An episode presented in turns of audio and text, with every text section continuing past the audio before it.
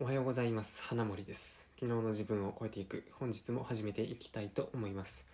第188回目の放送です。この放送は昨日の自分よりも少しでも成長した自分になるということをコンセプトに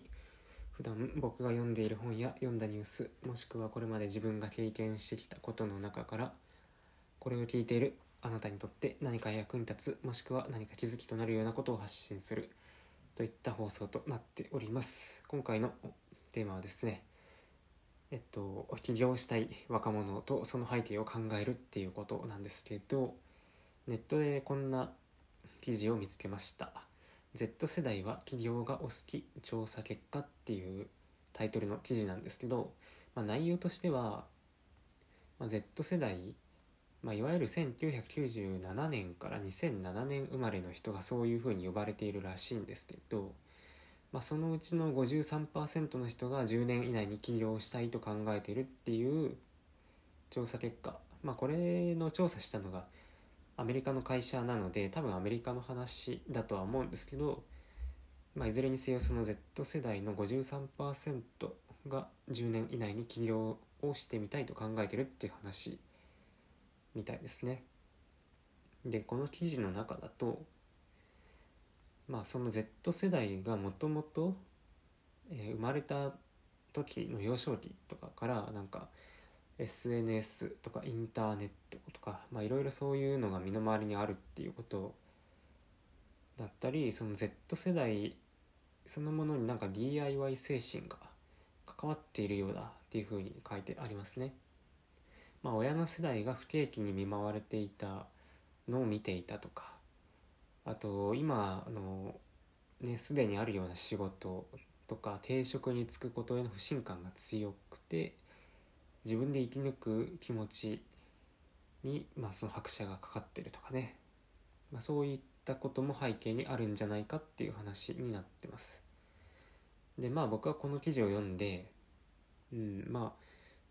あアメリカであったとしても日本であったとしてもおそらく昔に比べて相当起業することへのハードルはだいぶ下がってきたんじゃないかなというふうに考えています。でうんまあそうだなまあ日本ベース日本ベースで考えるのであれば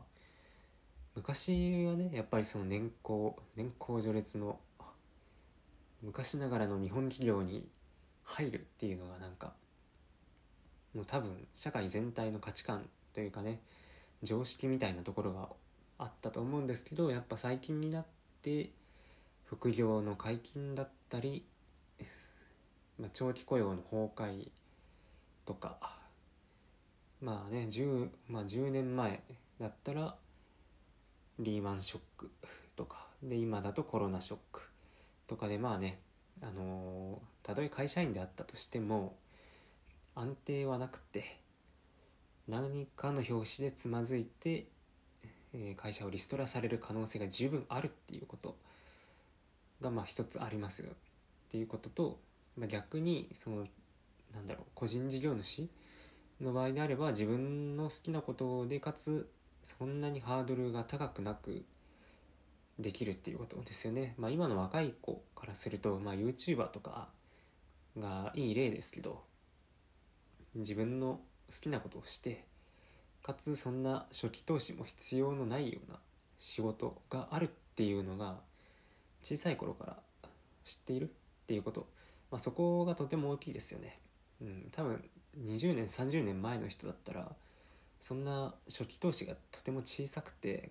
でかつ自分の好きなことで働くっていう例をそもそも自分の周りで見ないと思うんですね。うん、多分そんなね20年30年前の人だったら自分の周りの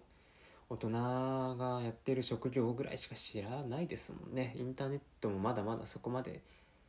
めちゃくちゃ発達してたわけじゃないんで、うん、まあそういうことでその今の Z 世代今の若い子はですねその小さい頃から周りの大人だけじゃなくってインターネット通して好きなことで発信したりしてお金を稼いでる人の実例を見ていると、まあ、そういうのがあったりあとは企業そのもののハードルも昔に比べて低くなっている。あとはまあ、定職に就くっていうのが、まあ、そもそもそれ自体がもうもはや安定ではないっていうこと。まあ逆にリスクリスクでもあるっていうね、まあ、そういう考え方もあるっていうことで、まあ、これほどね、まあ、Z 世代は企業がお好きっていうことで約半数の人が10年以内に起業したいっていうふうに考えてるんじゃないかなと自分でも思いました。という話でした、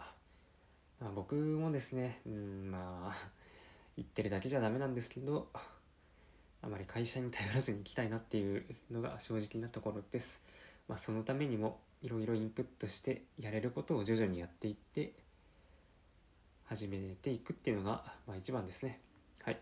ということで今日の話はここまでです。最後まで聞いていただいてありがとうございました。また次回の放送でお会いしましょう。